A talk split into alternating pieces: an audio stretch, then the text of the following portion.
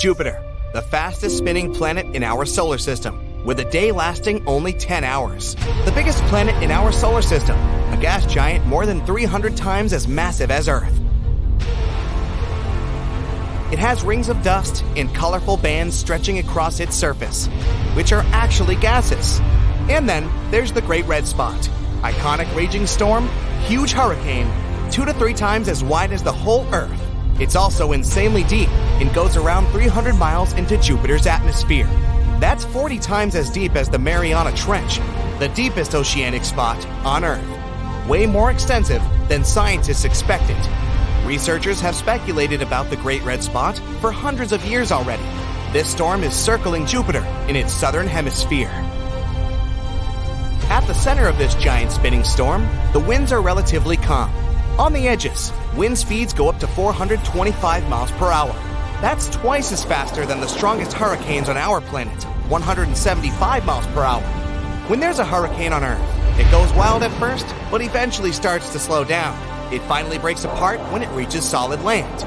Jupiter has a sky that's 44 miles deep. There are layers of clouds, and beneath them, scientists believe, lies an ocean of liquid hydrogen.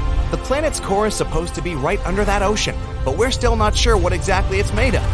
As far as we know, Jupiter is a gas world, so there's no solid ground that would stop the storm. That's why the spot continues to rage on and on. Scientists realize the storm is constantly changing its size. Compared to data from 1850, it's shrinking right now. The Great Red Spot used to be three times the size of Earth. It's been a long time since it last got bigger. As it's shrinking, the storm gets taller and changes color into an intense orange, possibly because of the chemical reactions. New matter raises from the bottom of the storm. The red great spot could continue shrinking and eventually disappear in the next 10 to 20 years. But there could be another similar storm emerging somewhere else on Jupiter, if the red great spot ever ends. This storm might seem very deep, but it's still shallower than the giant jets of wind that rage around it and power the storm even more. Jupiter's bands of wind go to depths of 2,000 miles below its cloud tops. Jupiter is generally known for having crazy windy conditions in the upper and lower parts of the atmosphere. The middle part is called the stratosphere, and we didn't know what was going on there. Scientists usually measure wind power by watching clouds, and there are no clouds in the stratosphere. But when a comet, Shoemaker Levy 9, collided with Jupiter in 1994, scientists got a chance to study cometary structure and composition and its effects on Jupiter's atmosphere. They discovered insanely strong winds in the stratosphere with speeds of 900 miles per hour. Jupiter isn't the only planet in our solar system with crazy weather. Mars has the biggest dust storms amongst all eight planets. When such a storm is raging, it seems like it creates a blanket over the entire planet that lasts for months. One theory that tries to explain why dust storms are so big on Mars says airborne particles of dust absorb sunlight and warm the planet's atmosphere. This creates warm pockets of air. They start flowing toward colder areas, which then generates winds. These winds lift dust off the ground, which heats the atmosphere, makes winds stronger, and kicks up more dust. Mars generally has a very thin atmosphere. It mostly consists of carbon dioxide, and the volume of gases in the Martian atmosphere is less than 1% of that of our planet. But Mars used to be much wetter and warmer than it is today. That means its atmosphere was much thicker a long time ago. It created a strong greenhouse effect and trapped the sunlight. Mars used to have a pretty strong magnetic field. Just like on Earth, the magnetic field on Mars was created by currents of molten metals in its core. But unlike our planet, the inside of Mars cooled enough to switch off the magnetic field. Without it, Mars wasn't protected from the solar wind. That's a powerful stream of particles flowing from our sun.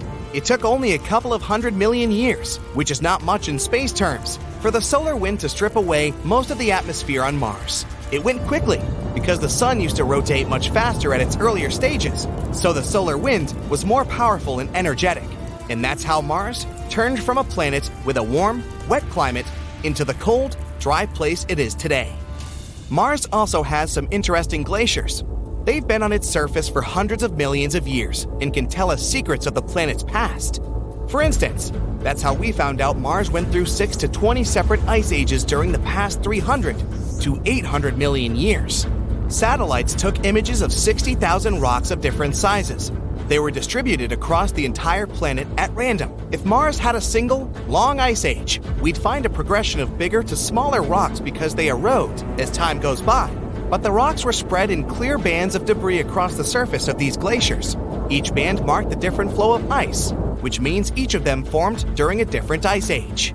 These glaciers are like time capsules because they could have all kinds of gases, rocks, or even microbes trapped inside. That means they could help us understand the changes in climate on Mars and tell us if there used to be any form of life on the planet. And the best thing, we don't need to drill deep down below the crust to find that out. Everything's on the surface.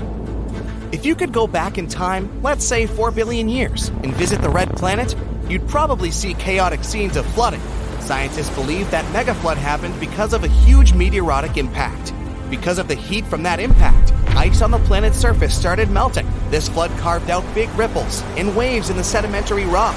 Some wave shaped features are over 30 feet high and spaced out 450 feet apart. Saturn also has its own unique weather conditions. Lightning bolts there can be 10,000 times more powerful than the ones we have on Earth. NASA's Cassini spacecraft was orbiting Saturn from 2004 to 2017. It captured lightning so strong and intense we could see it even during the daytime. Cassini also recorded the sounds of those intense storms discharged into the planet's atmosphere. From time to time, Saturn has giant storms that go over 190,000 miles across the surface. They encircle nearly the entire planet.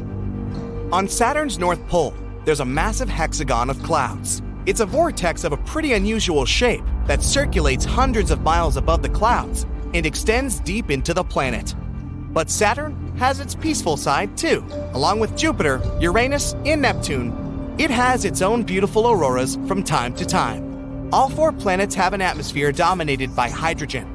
That's why you can only see these auroras in ultraviolet wavelengths. These northern lights are especially bright at dusk and right before midnight. Venus has a giant storm swirling in the atmosphere at its south pole. The vortex is as big as the entirety of Europe and it's probably been there for a very long time. The atmosphere on Venus moves 60 times faster than the planet rotates.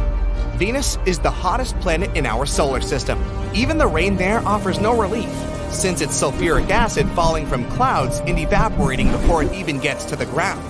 The sun also has its own angry outbursts in the shape of powerful solar storms. These storms bring strong radiation and dust particles that can cause serious damage to satellites that track the sun's activity to let us know if something goes wrong. Every now and then, a crazy solar storm can catch us off guard. About 160 years ago, a strong solar flare caused severe issues in global telegraph communications. About 30 years ago, a solar flare left 6 million people without electricity for 9 hours. One theory says strong solar activity could have caused the sinking of the Titanic. It happened on the same night as a fascinating northern light show.